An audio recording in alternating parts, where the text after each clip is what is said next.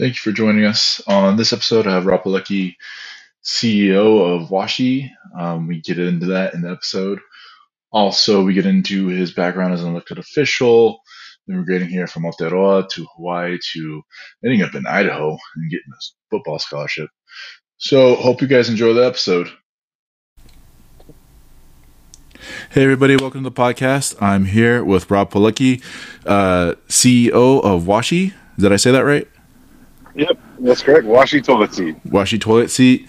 Um, I know the basic information about Rob that's on his LinkedIn and on his Instagram. Honestly, you're only you're the only reason I pay attention to LinkedIn right now. I never really okay. have before because you like have a lot of posts and I like them. Um, okay. I'm not a very I'm not very good at LinkedIn. I haven't used it too much.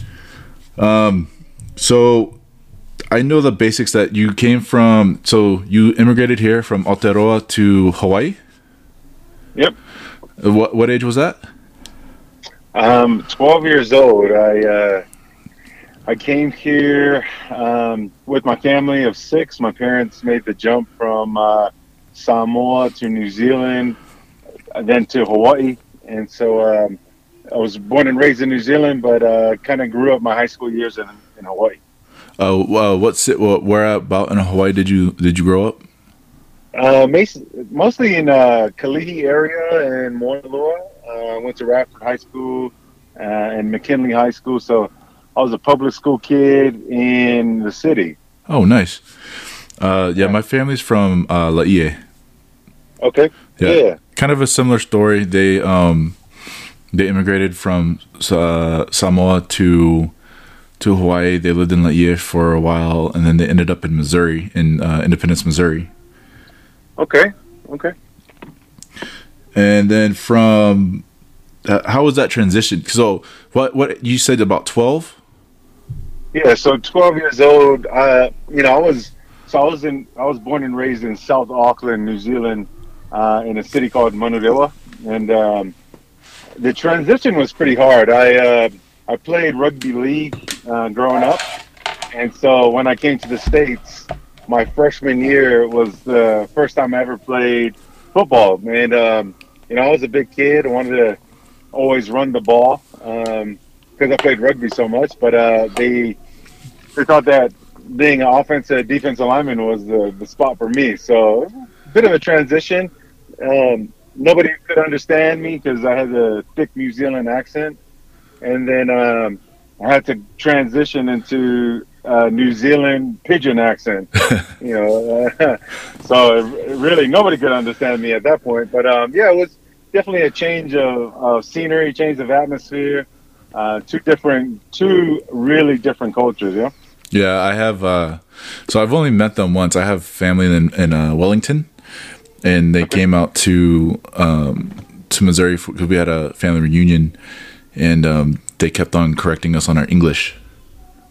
yeah, you, you can you can see um, you know people from New Zealand and Australia. They have uh, really good English. I mean, uh, European influences there.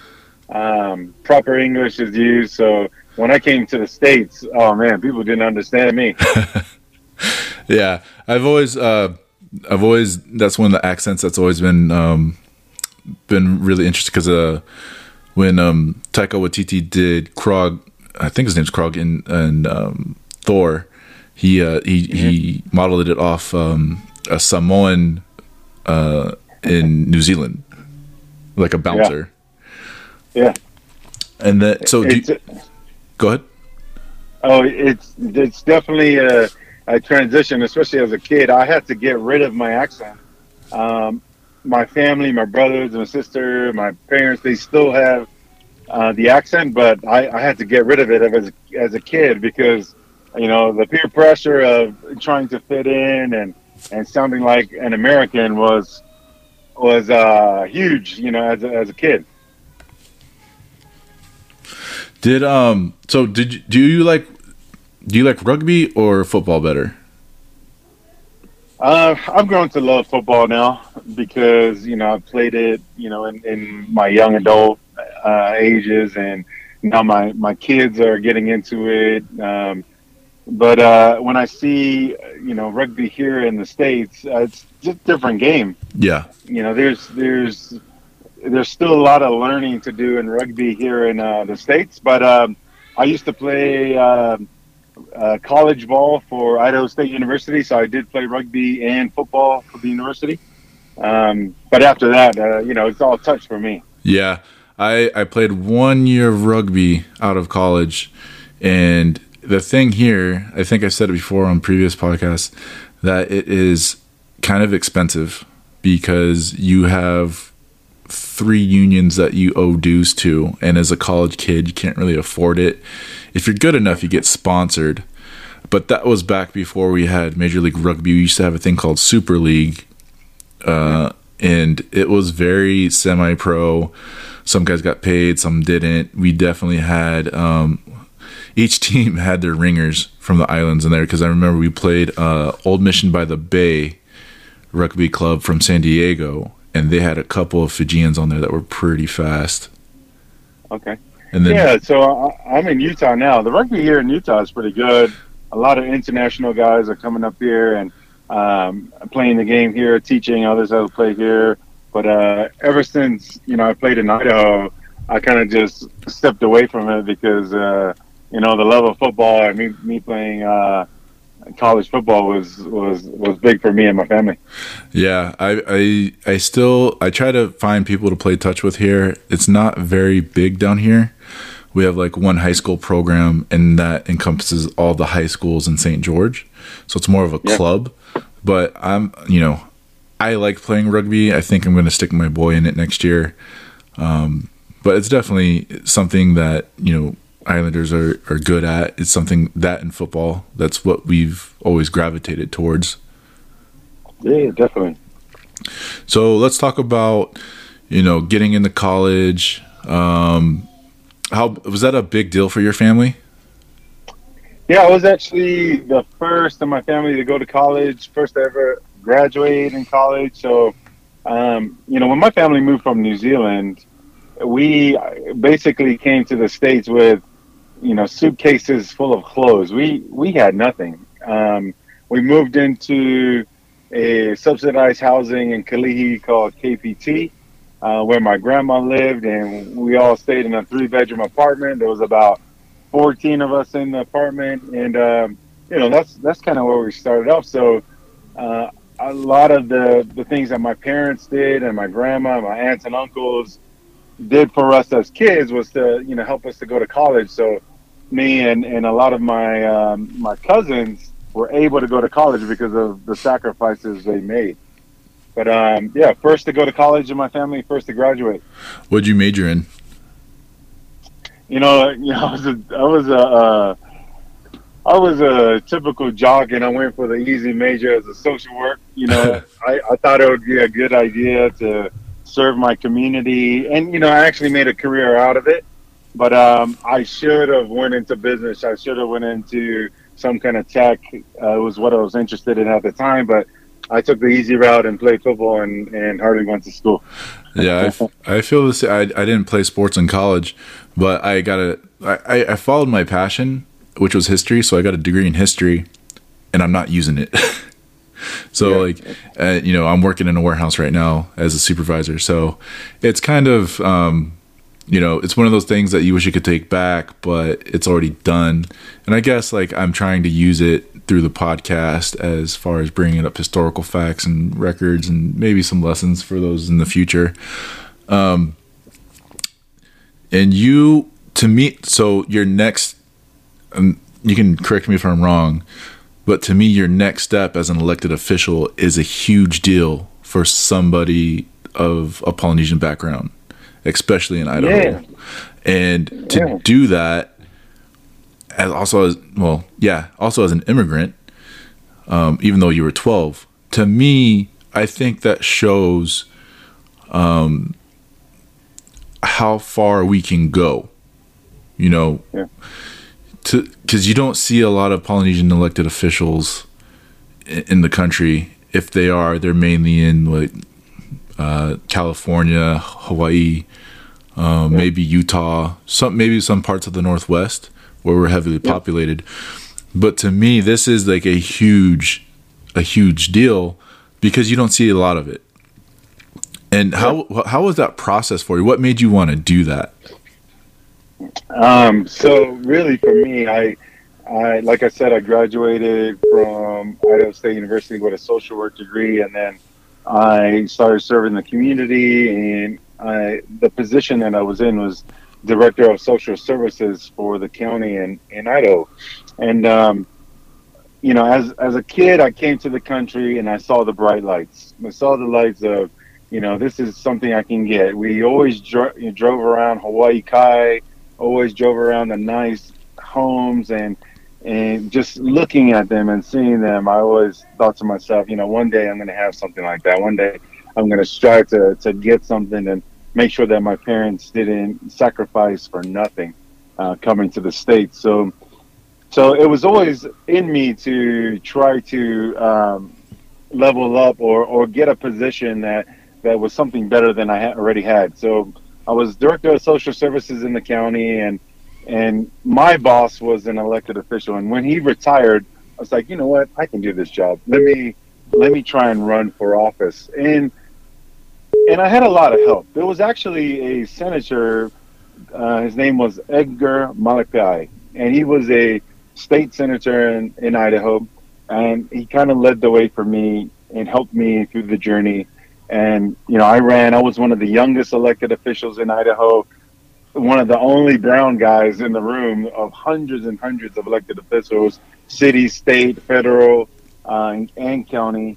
And you know what? My attitude was like, you know what? I can do this. I'm going to get it. I'm going to do it for my family. Um, I'm going to do it because you know my parents would be proud of me. And I, and I went through that journey. It was it was definitely one of the hardest things I've done. Um, but I was able to do it and, and serve a, a term and a half. How was it an intimidating process to go through? Um, did you have to campaign for that? Um, what was that whole process like? Yeah, yeah, I had to. I had to do a lot of campaigning uh, because I was so young and because I was I was considered the newcomer in politics. Um, I had to. My opponent was, you know, he was a older Caucasian guy. He, he's been in politics forever. Running against me, I had to put on a campaign. And Brendan, I tell you, like I did not know anything about campaigning, anything about politics. I just thought to myself, I want that position. I'm gonna. I think I can do. You know, be great in this position. I know the the responsibilities. I can do this, right? And and that's really the attitude I had. And when I won, I finally figured out what the position really was and how much responsibility it came with. But um, going through the campaign process, um, just like every other Polynesian in any town in America or in New Zealand and Australia, we are welcoming people and people love us, right? Yeah. People people just flock to us. People want to help us. People like hanging around with us, and that's what I did. You know, I I was very welcoming. I was very open to talk to a lot of people. You know, the missionaries of the LDS faith. I, I'm not LDS, but missionaries have really represented for our culture, for Polynesian culture in the world, right? Because every home that I knocked on, every every person that I, I talked to, they have run into some Polynesian missionary that has made an impact on their life. So they are representing out there for us, and um, and it was it was one of the the things that I could relate with, right? You know, hey, um, I, I served a mission with a Polynesian guy in Australia, and we ate all the time. So I would invite people over for barbecues and have you know huge events. So it's definitely a, a first time experience campaigning, but at the end of it, you know, people had said this was one of the best campaigns mm-hmm. ever run in southeast Idaho. So, how, yeah. How long were you in uh, public uh, public service for?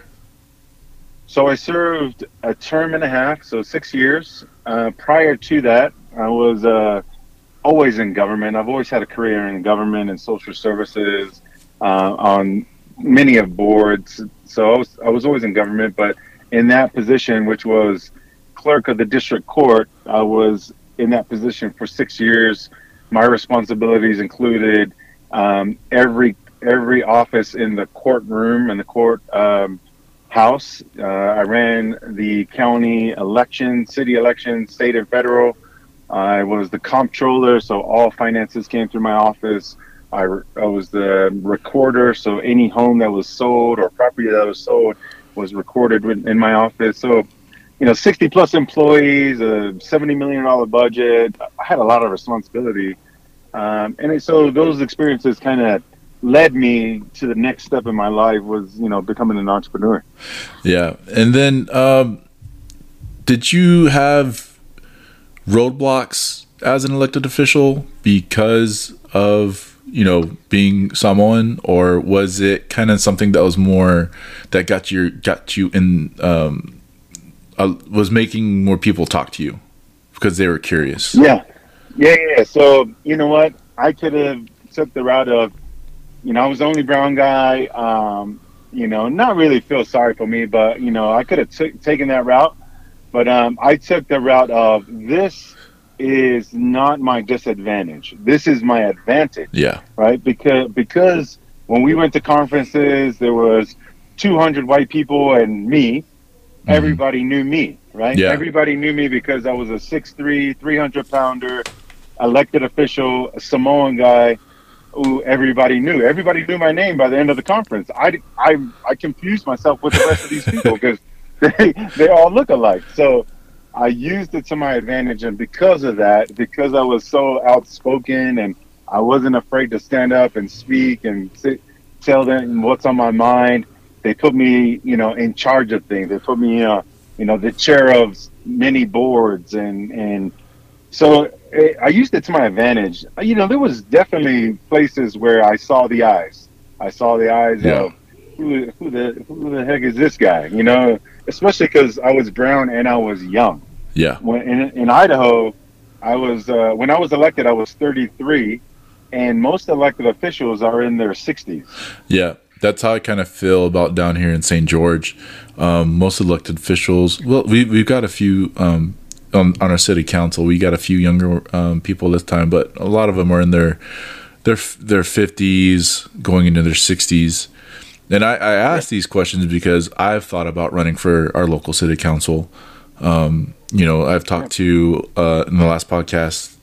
I talked to um, Evan Takao about how you know the city doesn't really cater towards the university and some um, the younger the youth to to provide like a safe outlet for them to you know there's there's virtually no dance clubs down here um, okay. So doing it in a safe environment down here with insurance, security, and stuff like that, and getting somebody. I, I'm 38, so I'm not, you know, I'm not in my mid 40s or anything like that. You know, I still yeah. have you know uh, friends that are a lot younger than me, but to you know listen to that and wanted to make a change. So that's why I ask why like, and I'm also curious about your journey about the elected official part.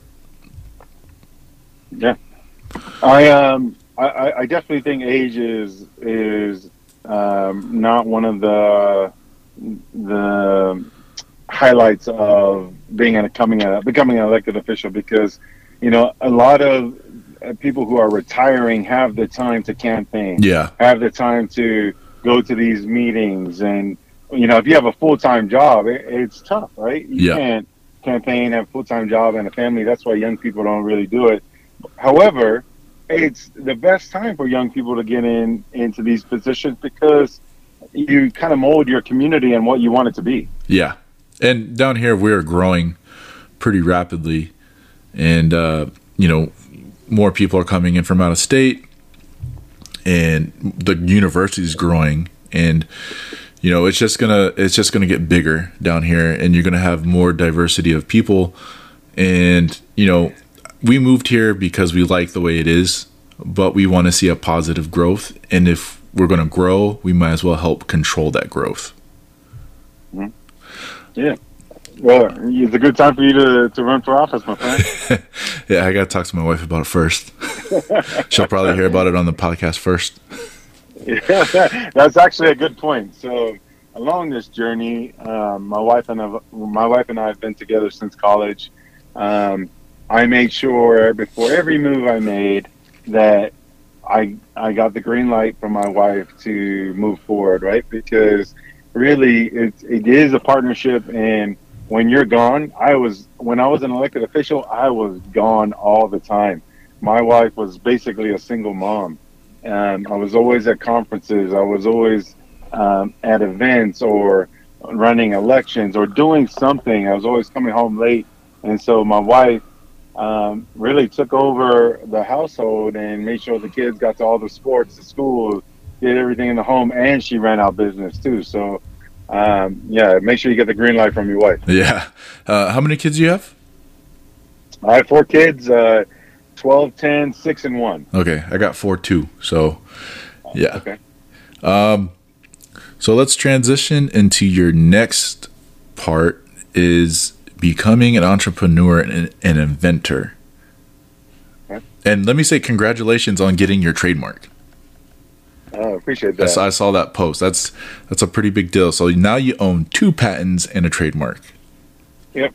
Yeah, I uh, I've been trying to figure out if there's any other Polynesian inventors in the U.S. There might be some in Europe or in New Zealand, Australia, or in the Pacific, but I I've been looking and looking to see if there's any Polynesian inventors in the U.S. So if you find out if there's one, let me know. I'm pretty But, uh, sure there is. I'm I'm hoping that they, you know, eventually that they can hear through this podcast. Hope this podcast grows. I know my audience is very small right now, but I hope it grows. And this is like one of the reasons I started is to start this network um, of just Polynesians who do great things, who own businesses, who are artists, who are creatives, so that we can start networking together and start like having each other's backs and have like uh like um a Polynesian business association, that type of deal. Okay. Yeah, so I've become an inventor and, you know, especially an entrepreneur. I, the story of me even diving into this was uh, uh, is pretty um, unimaginable experience. I um, when I was an elected official, I was sitting at my desk and, you know, it was probably year 4, year 5 and I had made tons of changes in my community and I felt like you know, I, I would need to either run for a state or federal position or do something else. I couldn't just sit there in the position until I was 60 and retire. Knew that there was something else out for, you know, for me. So I'm a guy with ideas. I write down my ideas, pages and pages of ideas. And um, one day I, I went through the, the list and I saw this toilet seat idea that I had. Never been in the restroom industry. And I figured, you know what? No one has made any changes um, in the restroom industry. I'm going to try this. And so I um, I went and filed for a patent uh, in 2015, and in 2018, the USPTO issued my first patent. And so I decided to apply for the show Shark Tank, and um, I go on the show. I actually I actually go and pitch to the producers out of 42,000 companies. I make it, and um, I lied. I lied on my application. I had said that I w- on the first page of the application. It says you are not allowed to be an elected official running for office while on this network. So I lied, and uh, they found out about it, and they gave me an ultimatum. They said, "Rob, you either quit your job, um, or you can't come on the show." So, so in a week's time, I quit my job. I said, "You know what? I'm to quit, and I'm just to take this patent and my first prototype on Shark Tank." and see if I make it. And um, so I quit my job, and uh, it was a good paying job, great salary, great benefits, government job to go on Shark Tank. And two weeks before I go on the show, the producers call me and say, "Hey, Rob, um, we're sorry. We found another restroom company that has sales. You know, you're you're really new, fresh. You don't have sales. You just have a prototype. Um, you know, keep in touch, but you can't come on the show this Oh year." Oh no. So, so they quit me and they uh, they cut me and um, you know one of the the first you know punches in the gut on this journey uh, of trying to become an entrepreneur and um, you know, that's how I that's how I quit my job and, and kind of transition full time into going, you know, with this idea of uh, sanitizing toilet seats. But um, you know, looking back and everything that's happened, it was the best thing that ever happened to me. Right at the time, I I felt, oh my gosh, what am I going to do? I quit my job. I don't have anything. But now looking back, three years later, best thing that could ever have happened. I would never have gone 100% with this company. I wouldn't have never had the guts to go on my own. And um, things are things are going pretty well for me. So, yeah. Um, what was the um? So the idea came. So you're th- flipping through your book, and then you had this idea. What's the next step? So the, this is the plan that I set forth. I had the idea. I went to Home Depot and I got all the supplies that I needed to make my first prototype. So I went and got toilet seats. I went and got sprinkler heads. I went and got all these, um, you know, tubings, and I put together this prototype just to see the concept of it, like sanitizer coming out of the seat so that someone could sanitize the seat, and it worked, right? And after I saw it work, and after I showed my wife and my family, my parents and my brothers and sisters, you know, and they they kind of confirmed, oh, this is a good idea. Then I went and applied for a pen, and I took it slow. I, you know, in 2015, I applied for the pen, and I I didn't get it until 2018, and I I kind of took it slow because I didn't know if I was going to get the pen or not, and I wasn't going to spend any more money filing for this pen if I didn't get it. And, and so those were the first two steps. And after I got the pen, then I then I started to go. I better get into it. I already spent about thirty grand of my own money trying to get this this pen, and um, and so that's kind of the first two steps on on on the invention. And then from there, it was just trial and error. Well, from there, I went and found my manufacturer. Right, okay. I found I found somebody to design the CAD work, design, um, you know, how this utility works, right? A dispenser mm-hmm. inside of a seat with a cartridge, with a dispensing mechanism.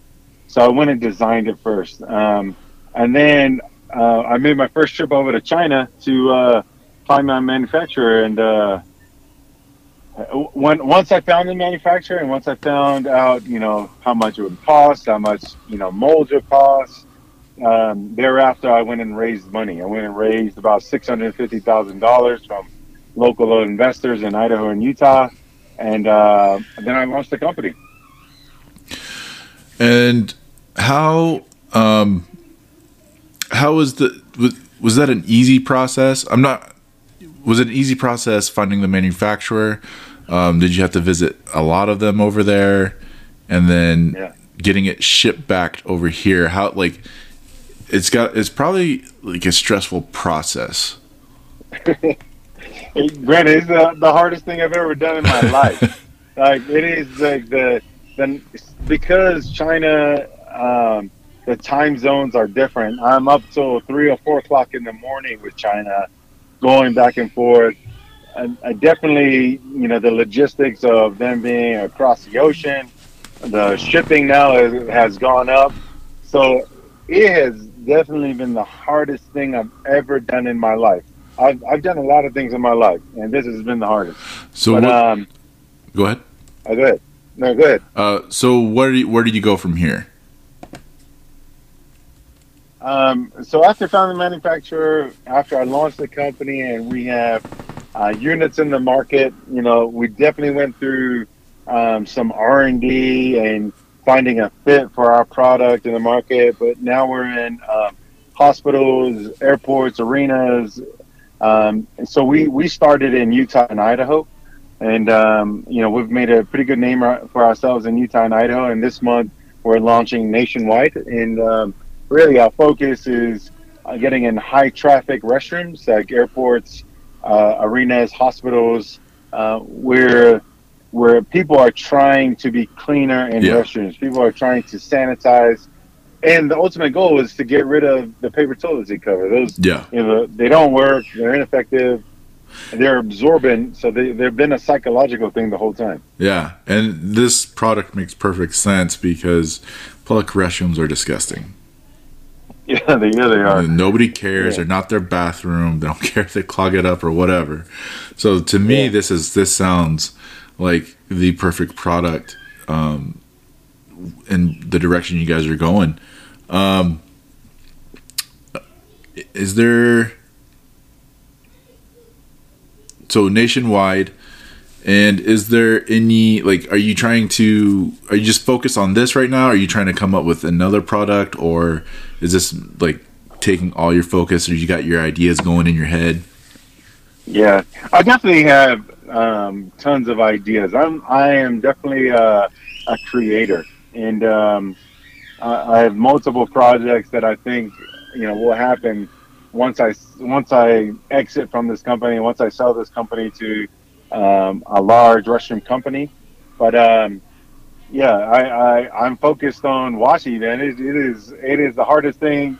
You have to commit a hundred percent of your time you know, to launch a company, you know, the grit and and I'm being like a cockroach and never dying is is is the struggle now, right? Yeah. You know, a lot of startups die. Uh, I think only five percent of startups make it to the market. So, um, so just going through that process and, and getting our product out there uh, has been really hard. So just focused on washi, and then and then other products will come later. Has this made um so has this led to a lot of public speaking engagements to where you can go tell your story? Oh yeah, tons. You know, and it, it helps with uh, PR. Yeah. Um, I uh, everyone wants to know, you know, why I invented this thing. Everyone wants to know why I'm one of the only brown entrepreneurs in startups and tech. We, our our our seat is also the first smart toilet seat for public restroom. Okay. So it does have a tech component to it, and so when we go to these tech conferences, when we are um, pitching at, at investors um uh, with investing in communities, you know, I'm the only brown guy, and people Yeah. want to know what are you doing, right? So it definitely has, has uh, given me a platform to tell my story and um, and be unique. I'm selling toilet seats, so that's Yeah. unique in, in itself, right? Yeah, would these ever be available for like home use? Yeah, so we will come out with a residential model, um, but right now we're focused on a problem, Yeah. which is public restrooms, right? Yep. Major problem. Everyone, everyone knows that. Okay, everyone they hate paper toilet seat covers. They don't like using public restrooms. But if you're in an airport, you have to use their restroom. There's no getting around it, before or after a flight. So we are we're trying to attack that and um, and solve that problem. Well, uh I'd like to thank you for coming on. Is there anything else you'd like to plug? Um, yeah. So in the beginning, you said that you um, are not uh, too active on LinkedIn. Yeah. LinkedIn has been a place for me to really grow my audience, um, really grow a following, and especially for entrepreneurs, especially for business professionals that are Polynesian. So I would uh, recommend and advise those who are trying to get in business, those are trying to, you know, level up somehow to get on your LinkedIn profile and uh, be active on there. I have gotten so many leads, so many opportunities from uh, LinkedIn. Fortune 500 companies have contacted me through LinkedIn to discuss um, opportunities with my company. So I I would recommend anyone that that is listening to your podcast, get your LinkedIn game up. Um, go and watch the Gary Vee LinkedIn strategy. That's what I love use. Gary Vee. Um, yeah, and so his his LinkedIn strategy is what I use, and it works. So um, so yeah, so get get on your LinkedIn game. Yeah, I've never so I've I've had a LinkedIn I've had LinkedIn for a while and I just never knew how to use it. I was like, ah, what do I need it for? But I've because I connected with you on LinkedIn. We didn't we never communicated. We communicated through Instagram and email. But um I urge so there's a post that you published two years ago and it's called The Polynesian American Dream. I urge yeah. any I, listeners to go read that. I think is very, um, you know, it it get. I think it gives people hope. It gives you. It gives people. Uh, it gives our people a, a look at what's possible. You know, yeah. we can't. I, my big thing is so. I'm afakasi, so nobody like re- like I never really, you know, felt sometimes I didn't feel like part of the community or this and that. But like as you get older, you start to you know find yourself as part of the community. Um, yeah. But to see that we are more than what people just perceive us as, like you said, like yeah. you know, it worked for you because you're the only brown guy there, so that made you unique, and you used it to your advantage. So, and you know, we need more entrepreneurs, elected officials, inventors, artists, and I think that your post gives hope to that, and your and like your the um, your examples that you've had through your life. Um, my uh, my kids are are afakasi too. My my wife is uh, white, and so my kids are afakasi, and they were raised. Two of them were born in Hawaii, but they're basically raised in Idaho. And um, moving to Utah, I'm now seeing a lot of Polynesian faces. They're they're finally figuring out, you know, oh, I'm Polynesian. Yeah. Right? There's Polynesian kids at my school. There was no Polynesian kids at their schools, right? Yeah. So they didn't really know uh, what Polynesian kids were, but now that they're hanging out with Polynesian kids and they're like, oh, there's so many similarities, so many things that we've done that they they can relate to. And so the message in that article is that I mean the blood is in you, and, yeah. and we we uh, are known for sports. We are known for like being big people, but what people don't know is that we're known for being leaders. Like if you look yeah. at the church, that most most Polynesians or a lot of Polynesians are leaders in church, but they're not leaders in business. And I think that it is the same thing. They can become leaders in business as they are leaders way back when when we were uh, uh, you know, in the Pacific, voyaging the Pacific, um, becoming innovators and inventors. I know that Polynesians created many things, and it was picked up by you know Caucasians or uh, Europeans. Um, so we we were the ultimate inventors and voyagers and leaders. It's already in us. So so that article kind of explains you know um, how how we can be more than just athletes. We're uh, we're also leaders in in our communities and and innovators as well.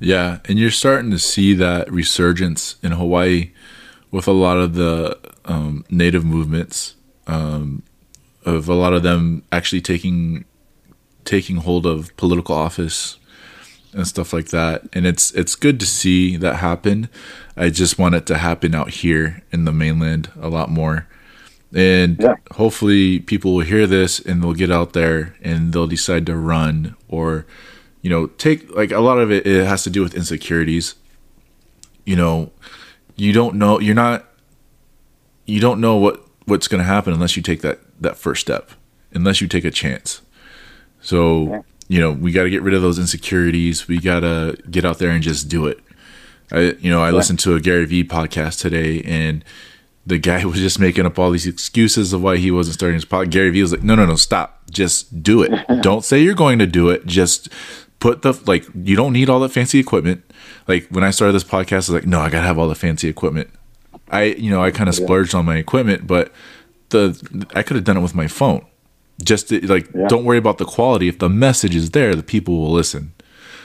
So, yeah. I, funny thing, I also listened to that today, and uh, I, I the guy was making tons of excuses. Yeah. But you know, along with along with uh, insecurities, ego ego is everything yeah. too, right? Yeah. Ego is everything. You uh, trying to impress your family, trying to impress your friends, not wanting to look like a fool in front of your family, and you know, me sounding a toilet seat. the biggest ego from being an elected official now selling toilet seats has been the biggest ego, you know, pop of my life. But you, sometimes you got to own it, right? Yeah. This door for me is going to open many doors. So, uh, you know, just doing me. Is there is there any books or like you said podcast like Gary Vee or I, it can be anybody who you would recommend that anybody read or listen to. Yeah, so I mean Gary Vee's book that just came out, 12 and a half. Um, and then I I listened to um, a lot of uh, ET the hip hop preacher. So ET the hip hop preacher is my motivation when I need some motivation and I'm struggling. I go listen to some of his stuff on YouTube, and then when I need business advice, um, I go listen to Gary Vee.